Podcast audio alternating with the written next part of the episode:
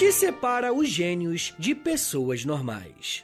Pensadores clássicos podem ser questionados e colocados em xeque? Essas são apenas algumas perguntas que podemos nos fazer quando estudamos com mais atenção a vida e a obra de Aristóteles, um dos maiores filósofos de toda a história e que influenciou drasticamente todo o modo de pensar do Ocidente. Mesmo esse sendo um podcast de história, muitos sabem que eu gosto bastante de filosofia. E aqui no feed do História em Meia Hora, eu falei sobre alguns filósofos, né, alguns pensadores, como o próprio Nietzsche e o Rousseau. E o que hoje vamos fazer aqui é analisar a vida de Aristóteles e tentar aprender como que o contexto que ele viveu contribuiu ou não para o seu desenvolvimento filosófico e de que forma a sua obra moldou o mundo que veio em seguida. Através da vida de Aristóteles, vamos perceber como que a ação humana recebe uma grande influência das ideias. Rapaziada, eu posso estar errado, mas eu acho que até mesmo aquelas pessoas que não entendem muito de filosofia ou não conhecem especificamente quem foi o Aristóteles devem ter uma noção de que se trata de um filósofo da Grécia Antiga. Eu digo isso porque aprendemos desde bem cedinho que a Grécia foi o berço de muitos filósofos e pensadores. Mas muitas vezes não conseguimos conectar esses grandes nomes com o que estava acontecendo naquele período da história. A história do Aristóteles começa com o seu pai, Nicômaco, era um médico que trabalhava para o rei Amintas III, que governou a Macedônia entre os anos de 393 a.C. e 370 também a.C. Essa proximidade com a família real indica para nós que o Nicômaco vinha de uma linhagem importante. Primeiro por conta da sua profissão, né, que ele exercia. De acordo com algumas pesquisas, praticar medicina era uma espécie de tradição da sua família, que poderia ser rastreada há pelo menos 10 gerações. Além dessa questão profissional, o fato de estar ligado à corte macedônica mostrava que Nicômaco tinha um bom status social. De acordo com alguns registros que nós temos sobre esses personagens, Nicômaco não era apenas o médico do rei, mas por muitas vezes também foi seu confidente e amigo. E é dentro desse cenário que o Nicômaco tem como filho uma criança chamada Aristóteles. Nós não temos tantas informações sobre quem foi a mãe de Aristóteles, mas é provável que uma mulher chamada Faestes tenha dado à luz ao menino na cidade de Estagira, na Macedônia, no ano de 384 a.C. Como pertencia ao mundo grego, a cidade em que Aristóteles nasceu tinha relações com outras cidades-estados gregas, e ao longo da sua vida, essa relação vai ficar cada vez mais evidente. Quanto à sua infância, as informações são um pouco desencontradas e até vagas, mas o que podemos dizer com mais certeza é que o Aristóteles, ao longo da sua trajetória na primeira infância e juventude, nutriu um grande interesse por biologia e por fisiologia, por conta da profissão do seu pai. Eu já falei isso aqui em uma outra oportunidade, mas não custa repetir. Sempre que estudamos a biografia de algum personagem histórico, vemos que os primeiros anos da vida dessas pessoas foram fortemente influenciados pelas pessoas que rondavam essa figura. Em praticamente todos os casos que vimos aqui nesse podcast, essa relação foi determinante.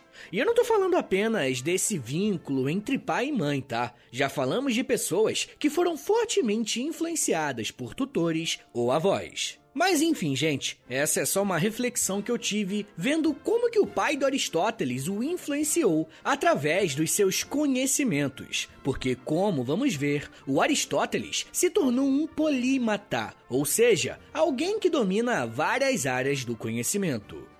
Mas não vamos pular as etapas não, gente. Como eu estava falando, sabemos poucas coisas sobre a infância e a juventude do Aristóteles. Muita gente acha estranho existir uma figura tão importante como ele e ainda assim termos tantas lacunas sobre o seu passado. Uma resposta possível para esse aparente desinteresse sobre a juventude de alguns filósofos é que alguns escritores do passado focavam em coisas diferentes das que hoje nós queremos saber. Se você entrar em qualquer livraria e pegar uma biografia, vai perceber que existe uma espécie de padrão, que é falar do maior número de aspectos do biografado. Mas quando olhamos para personagens da antiguidade, até da Idade Média, nós vemos que a preocupação não é a mesma. Os antigos biógrafos preferiam focar nos grandes feitos e naquilo que eles deixavam de legado para as próximas gerações. Para os primeiros biógrafos de Aristóteles, a sua vida vai começar a ficar interessante entre os seus 16 e 17 anos. Nessa fase da vida, ele já tinha perdido tanto o seu pai quanto a sua mãe. Mas, independentemente disso, ele decide ir para Atenas. Nesse período, Atenas era a principal cidade-estado de toda a Grécia. E eu falei bastante sobre Atenas naquele episódio que eu fiz sobre Atenas em si, mas também um outro que eu fiz sobre democracia. Fica como recomendação que você ouça depois esses dois episódios. Mas enfim, gente, Atenas também era um grande centro cultural e artístico do mundo grego. Os maiores filósofos, professores, artistas de toda a Grécia estavam ali, em Atenas. Ir morar em Atenas era como tentar a sorte grande nos grandes centros urbanos que nós temos hoje em dia. E como Aristóteles já tinha uma boa bagagem cultural e intelectual por conta do meio que ele cresceu, ao chegar em Atenas, ele teria que fazer uma escolha muito importante: ir para a escola de Isócrates ou ir para a academia de Platão.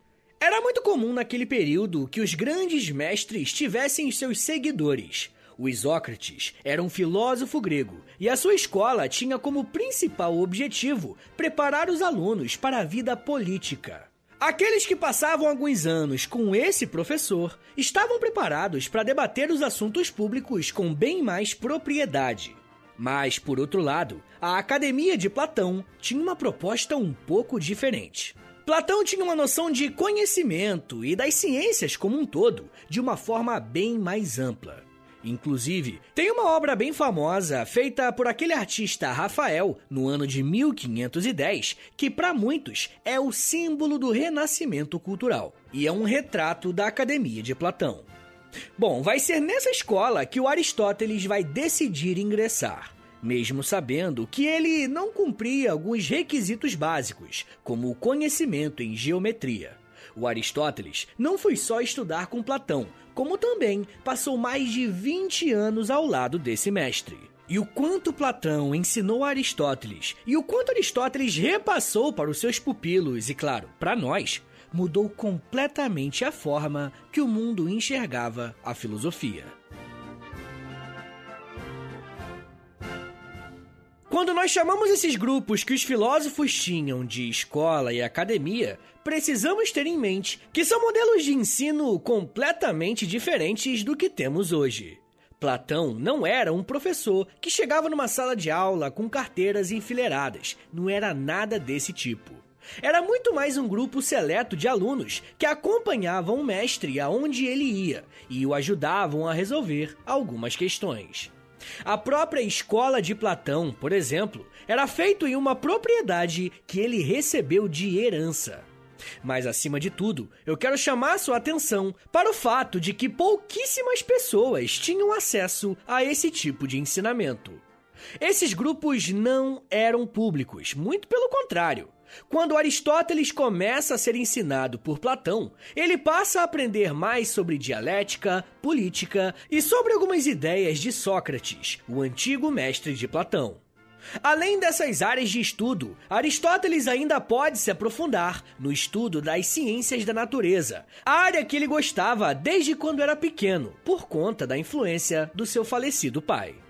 Não demorou muito para que o Aristóteles se destacasse entre os alunos de Platão, e começasse a também lecionar para os outros alunos. E o destaque foi tão grande que o Platão disse o seguinte sobre o seu pequeno pupilo: abre aspas. Minha academia se compõe de duas partes: o corpo dos estudantes e o cérebro de Aristóteles. Fecha aspas. Imagina um professor falando isso de você, né? Chegar a esse nível de reconhecimento não era para qualquer um. Mas apesar disso, esses elogios e a posição de destaque que Platão dava ao seu aluno não fizeram de Aristóteles um cara acomodado, muito pelo contrário. O que vamos ver aqui é a continuação de uma constante na história da filosofia, que é o aluno superando o seu mestre. E quando eu uso a palavra superação, eu não quero dizer que o Platão foi refutado ou algo do tipo, não é isso. Nós usamos esse vocabulário para dizer que o Aristóteles, enquanto aluno, foi além daquilo que o Platão ensinava. Aristóteles soube divergir e tentar encontrar uma maneira própria de encarar os mesmos problemas e questões. Quanto mais velho Aristóteles ficava, mais ele se afastava do pensamento do seu mestre. E isso não é um problema, beleza? Não rolou nenhuma treta por conta disso ou algo do tipo. A principal diferença entre o pensamento dos dois era a respeito da própria natureza do mundo e do pensamento. Platão acreditava que existia uma divisão no mundo entre o sensível, ou seja, aquilo que pode ser percebido pelos sentidos, e a outra parte era o inteligível, que para Platão era acessado somente pela razão. Já para Aristóteles, o mundo era um só, e o acesso ao conhecimento era atingido tanto pelos sentidos quanto pelo intelecto. E um exercício legal que nós podemos fazer aqui é analisar juntos aquela imagem que eu comentei com vocês que o artista Rafael fez no século XV sobre os dois filósofos. Na pintura, no centro do quadro, estão Platão e Aristóteles, como se estivessem debatendo sobre alguma coisa. Na pintura, Platão está apontando para cima, como se estivesse dizendo que o conhecimento está no mundo das ideias. Já Aristóteles, com a sua mão apontando para baixo, parece que está dizendo que é preciso ter um olhar para o mundo real, aquilo que é prático. E essa diferença de pensamento vai fazer com que muitos professores e pesquisadores de filosofia classifiquem Aristóteles como o pioneiro do empirismo. Em um português mais claro, o empirismo nada mais é do que a busca do conhecimento pela experiência, pela tentativa e erro. Esse método de pensamento de Aristóteles vai ser formado ao longo de toda a sua vida. Porém, um fato muito importante dentro da academia de Platão vai mudar completamente a sua vida. Platão veio a falecer entre os anos de 348 a.C. e 347 também a.C. E como Aristóteles era o seu principal discípulo e um dos professores já da academia, era natural que o sucessor de Platão fosse Aristóteles. Porém, para sua surpresa, um outro aluno foi escolhido para suceder Platão. E eu não tenho condições de bater o martelo e afirmar que essa preferência aconteceu por conta das diferenças de pensamento que o Platão e o Aristóteles tinham.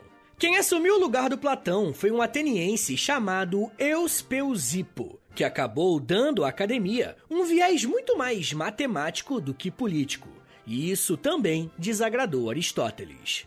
Diante desse cenário, Aristóteles decide então abandonar a academia, depois de 20 anos como aluno. Ele também decide sair da cidade de Atenas e ir para a cidade de Artaneus, na Ásia Menor, onde hoje fica a Turquia. Nessa cidade, Aristóteles assume o cargo de um político local, mas esse emprego não durou muito tempo.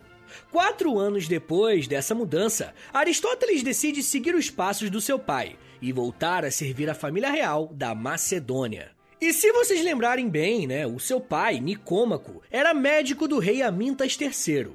Quando Aristóteles voltou para sua cidade natal, quem estava governando era Filipe II, o filho desse Amintas. E como Aristóteles passou mais de duas décadas estudando com Platão, e nesse meio tempo se mostrou alguém muito competente política e intelectualmente. Ele foi chamado pelo rei Filipe da Macedônia em 343 a.C. para ser tutor do seu filho.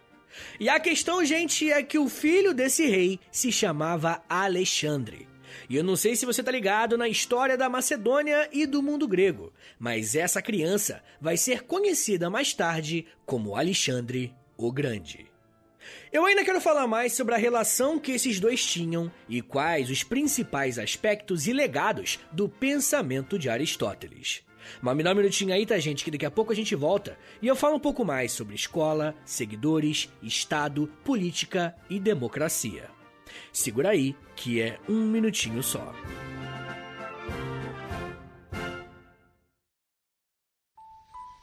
Eu sempre sonhei em poder viver de criação e de educação. E graças ao apoio de vocês lá no Apoia-se, isso se tornou realidade. Entre em apoia.se barra História em Meia Hora, que com 10, 20 ou 30 reais por mês, você não só contribui para esse trabalho continuar acontecendo, como também recebe recompensas exclusivas para os apoiadores. Com 10, você tem acesso a um podcast semanal exclusivo. Eu me aprofundo em um tema de um dos episódios da semana e envio diretamente para o seu e-mail através do Apoia-se. Já tem mais de 70 episódios por lá e você vai receber acesso a todos eles.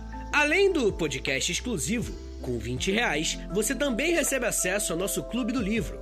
Todo mês nós lemos um livro sobre história e conversamos no grupo do Telegram. E depois de 30 dias, fazemos uma call no Zoom para compartilharmos as nossas impressões. E com 30, além das recompensas anteriores, eu te adiciono no meu Amigos Próximos no Instagram, onde publico conteúdos diários com curiosidades históricas, tanto no arroba História em Meia Hora, quanto no arroba Prof. Vitor Soares.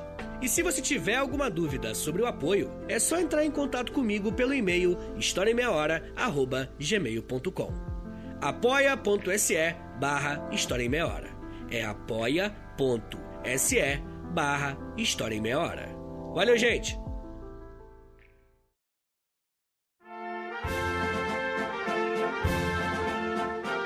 Abre aspas. O historiador e o poeta não se distinguem um do outro, pelo fato de o primeiro escrever em prosa e o segundo em verso. Diferem entre si porque um escreveu o que aconteceu e o outro o que poderia ter acontecido. Por tal motivo, a poesia é mais filosófica e de caráter mais elevado que a história, porque a poesia permanece universal e a história estuda apenas o particular. O universal é o que tal categoria de homens diz ou faz em determinadas circunstâncias, segundo o verossímil ou necessário. Fecha aspas. As palavras que você acabou de ouvir foram escritas pelo próprio Aristóteles, em um de seus trabalhos conhecido como Arte Poética.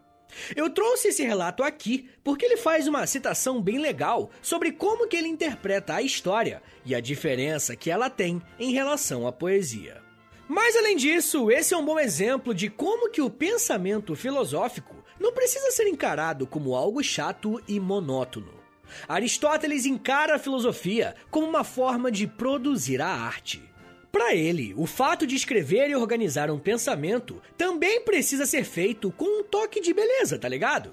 Foram esse e outros motivos que fizeram de Aristóteles um grande nome para ser o tutor de Alexandre, quando o príncipe tinha apenas 13 anos de idade.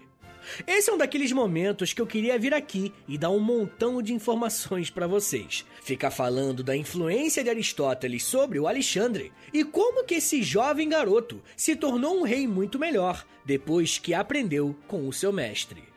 Mas se eu fizesse isso, eu estaria caindo em um erro muito grande. A grande verdade, rapaziada, é que sabemos bem pouco sobre como que foi a relação dos dois. Para vocês terem uma ideia, existe um debate a respeito da quantidade de anos que eles passaram juntos. Para alguns historiadores, Aristóteles tutelou Alexandre por pouco mais de três anos. Já para um outro grupo mais ousado, chega a dizer que foram oito anos. Sobre esse debate, a Enciclopédia de Filosofia de Stanford tem uma tese bem interessante. Abre aspas.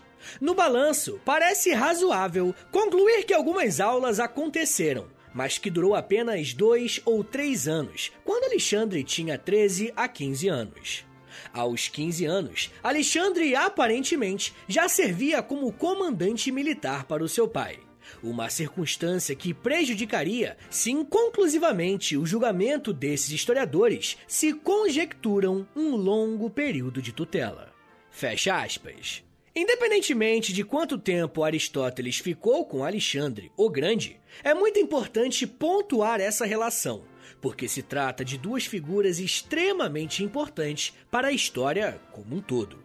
O próximo passo da carreira de Aristóteles aconteceu em 335 a.C., quando ele decide voltar para Atenas e criar a sua própria escola. O local escolhido para fundar essa nova instituição foi uma região dedicada ao deus Apolo Liqueios, uma referência ao deus Apolo. E essa palavra grega, Liqueios, quer dizer luminoso. Inclusive, gente, se vocês gostam de mitologia grega, tem um episódio aqui no feed sobre esse tema, mas também tem um podcast muito legal que eu recomendo bastante e eu particularmente adoro, que se chama Noites Gregas. Fica como recomendação o trabalho do professor Moreno e do Felipe, beleza? Mas enfim, gente, por conta dessa relação, a escola de Aristóteles vai se chamar Liceu e vai seguir um padrão bem diferente da experiência que ele teve com Platão. A primeira mudança em relação à escola do Platão com essa nova, né, o liceu, vai ser em relação aos alunos. Aqueles que se tornaram membros do liceu foram chamados de peripatéticos. No nosso idioma, essa palavra significa ambulante ou itinerante, ou seja, aquele que anda sem um destino específico. Esses alunos tinham esse apelido porque o Aristóteles tinha o hábito de ensinar ao ar livre, enquanto lia e caminhava pela cidade. No meio das suas andanças, o Aristóteles parava para fazer uma espécie de palestra, sabe? Para quem quisesse ouvir. E além dessa nova forma de ensinar, o Aristóteles incentivava que os seus alunos se aprofundassem em diversas áreas diferentes. Para vocês terem uma ideia, a escola peripatética estudava botânica, biologia, física, música, matemática, astronomia, medicina, história, filosofia, ética, política e arte. E ainda existem outras áreas, mas eu acho que deu para perceber, né, como que era amplo e diverso. Mas tem um ponto muito importante aqui e que fala muito sobre a forma que o Aristóteles ensinava. Por mais que eu tenha citado uma série de disciplinas que hoje em dia a gente encare como algo separado, departamentalizado, o Aristóteles não via dessa maneira. Seu método de ensino se baseava em entender as coisas como elas eram, sem essas divisões de áreas. E isso pode parecer um paradoxo, né? Porque uma das principais contribuições de Aristóteles é justamente apresentar novas áreas de estudo a partir da sua escola de pensamento e do trabalho dos seus alunos. Quando ele mostra para os peripatéticos que o mundo e os seres vivos podem ser observados e estudados, surge a biologia. Aristóteles escreveu tratados sobre o corpo dos animais, classifica uma série de plantas e insetos e teoriza a respeito do início da vida. Até naquilo que chamamos hoje de exatas, o Aristóteles tem uma contribuição gigantesca. Ao longo da sua vida, ele produziu oito livros sobre observações sobre a física. E é claro que era um modelo muito mais inicial daquilo que conhecemos hoje mas ele já escrevia sobre densidade e movimento dos corpos. É desse conjunto de ideias que vem um dos conceitos mais importantes quando falamos em Aristóteles. Eu estou falando da metafísica. É bem provável que em algum momento você já tenha ouvido falar sobre esse conceito, mesmo que não tenha entendido muito bem do que, que se trata. Mas antes de qualquer coisa, precisamos saber dois conceitos dessa ideia. Primeiro, o termo metafísico não foi criado pelo Aristóteles. Ele se referia a isso como filosofia primeira. E um segundo ponto muito importante é que o material que vai compor o livro chamado Metafísica foi compilado por um dos seus alunos chamado Andrônico de Rhodes. Não foi o próprio Aristóteles que reuniu esse material, beleza? Bom, para Aristóteles, a metafísica vai ser um grande esforço em compreender o que é determinado ser a partir da sua totalidade. E é confuso, eu sei, mas em poucas palavras, a metafísica seria a mãe de todas as ciências. Através da metafísica, seria possível encontrar a causa de todas as coisas existentes, tanto objetos físicos como também ações humanas.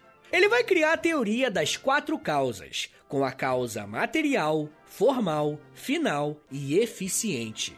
Tudo que existe tem uma causa material, ou seja, a causa material de uma mesa é a madeira, enquanto a sua causa formal é a forma que ela representa. Já a causa final dessa mesa seria o ato de usá-la para, sei lá, escrever alguma coisa ou comer alguma coisa na mesa. E por fim, a causa eficiente diz respeito sobre aquele que criou esse objeto e deu uma utilidade a ele. E, gente, calma. Eu sei que ouvindo isso pela primeira vez pode parecer uma viagem meio maluca e tal, mas o importante aqui hoje é que a ideia de metafísica é a superação definitiva em relação ao pensamento do seu mestre Platão. O Platão tinha uma outra perspectiva, sabe? Para ele, a realidade é construída primeiro de forma abstrata, no mundo das ideias. O trabalho de Aristóteles é uma tentativa de superar essa ideia. E para todas essas áreas de estudo, o Liceu, né, a escola do Aristóteles, coletava e produzia muitos manuscritos. Muitos pesquisadores afirmam que essa escola pode ter criado a primeira grande biblioteca de toda a antiguidade. Muitos desses manuscritos são as transcrições dos próprios discursos do Aristóteles. E existe uma estimativa de que mais de 200 livros foram escritos baseados nas aulas do filósofo. A notícia triste, gente, é que apenas um pouco mais de um terço desses registros que são creditados ao Aristóteles sobreviveram. Mais da metade do que ele falou e ensinou simplesmente não existe mais. Tentem imaginar a quantidade de informações que nós acabamos perdendo. É uma tristeza, mas é o que temos.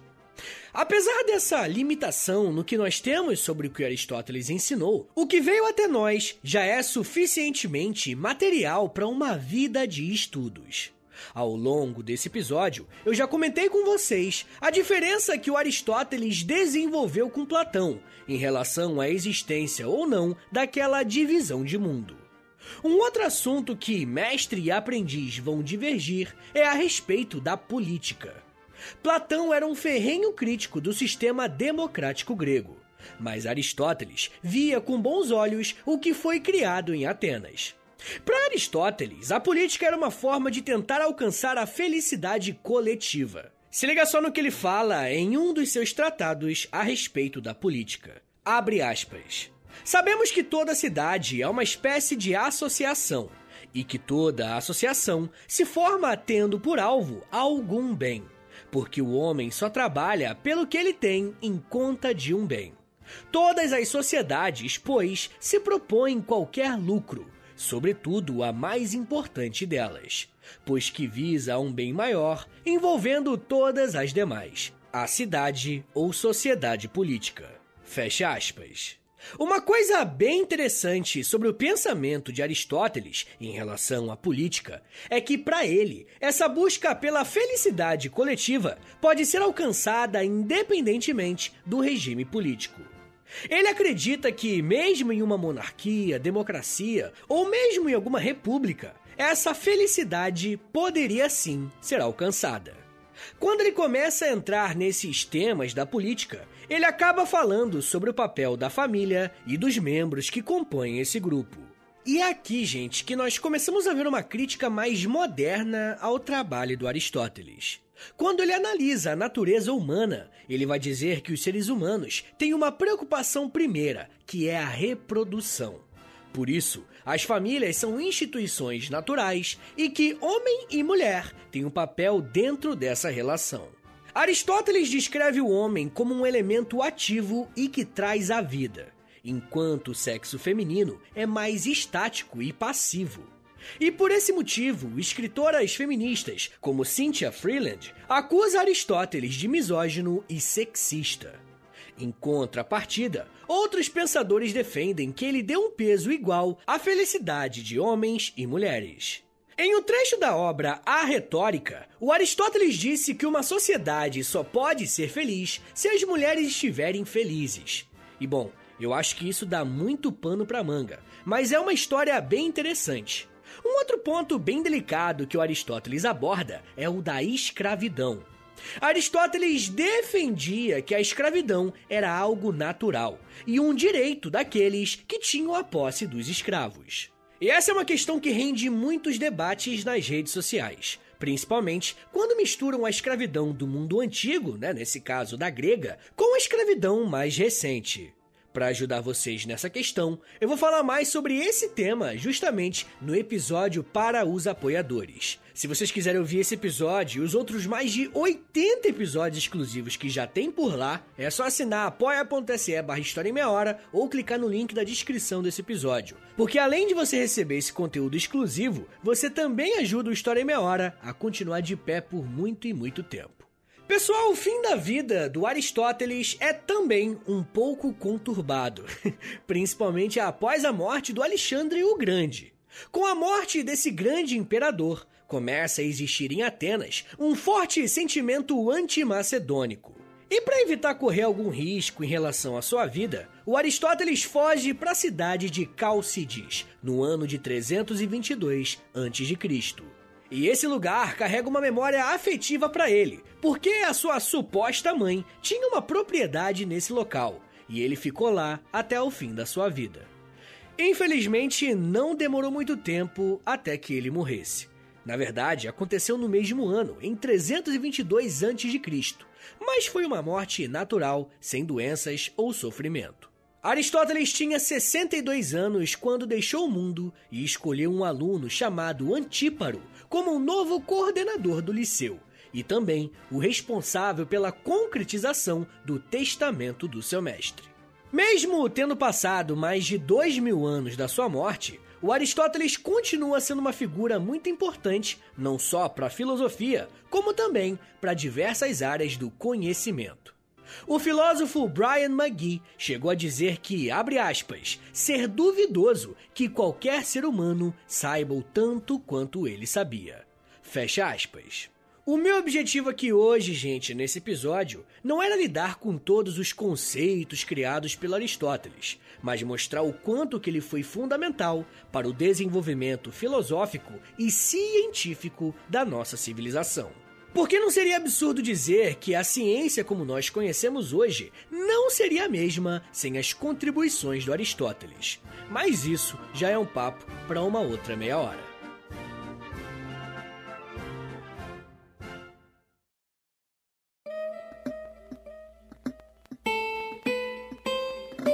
Senhores, muito obrigado por terem vindo até aqui. Meu nome é Vitor Soares, eu sou professor de História e você acabou de ouvir o História em Meia Hora.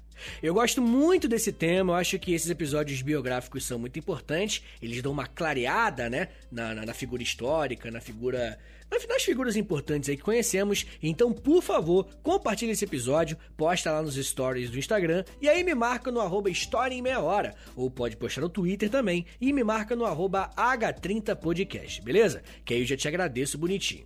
Mas rapaziada, novamente, né? A melhor forma de você ajudar o História em Meia Hora é assinando o nosso Apoia-se, beleza? É apoia.se barra História em Meia Hora que você tem acesso a conteúdo exclusivo. Como eu falei, tem mais de 80 episódios por lá exclusivos. Tem Clube do Livro, isso é muito maneiro também. Nosso Clube do Livro tá muito irado. Tem conteúdo diário no Instagram, cá tem muita coisa, entra lá. Mas se você tiver alguma dúvida, manda mensagem para mim no historiaemmeiahora.gmail.com que eu explico como é que funciona tudo conteúdo do apoia tá bom? E lembrando também que esse e-mail, historiaemmeiahora.gmail.com, é também o meu Pix. Então, se você quiser dar uma moral aí, né? Quer ajudar, pô, Vitão, toma aí a moralzinha pra você. Qualquer valor eu agradeço demais, porque né, ajuda a manter esse trabalho aqui de pé. Mas uma outra forma de manter esse trabalho aqui de pé é comprando produtos do História em Meia Hora. Olha que maneiro, tem camiseta, tem é, blusão, tem moletom, tem muita coisa lá na loja, beleza? L-O-L-J-A, loja. Entra lá na loja.com.br, escreve História em Meia Hora que você vai ter acesso aos nossos produtos. E lembrando, quando você compra um produto lá na loja, produto nosso, você também ajuda o nosso podcast. Mas tem uma forma que você pode ajudar que não custa nada, que é clicando aí na avaliação do podcast no Spotify, clica em 5 estrelinhas, por favor, clica depois em seguir e clica por último no sininho, que o sininho vai te avisar quando tem episódio novo, tá bom? Ele te envia uma notificação pro seu celular. Rapaziada, não se esqueça também que eu tenho outros podcasts de história. Eu tenho História pros Brother, que eu faço com Alexandre Níquel. Ele é de história, mas é de humor também. E toda sexta-feira sai também um episódio do podcast Desventuras na História, que eu faço para aquela revista Aventuras na História, tá bom? É isso, gente. Me siga nas redes sociais. É arroba Soares, tá bom? Arroba Soares no Twitter, no Instagram e lá no TikTok, rapaziada. Todo dia eu faço videozinho educativo de um minutinho só, vídeo curto, né? Lá no TikTok, tá bom? Arroba. Então é isso, gente. Muito obrigado, um beijo, até semana que vem! E valeu!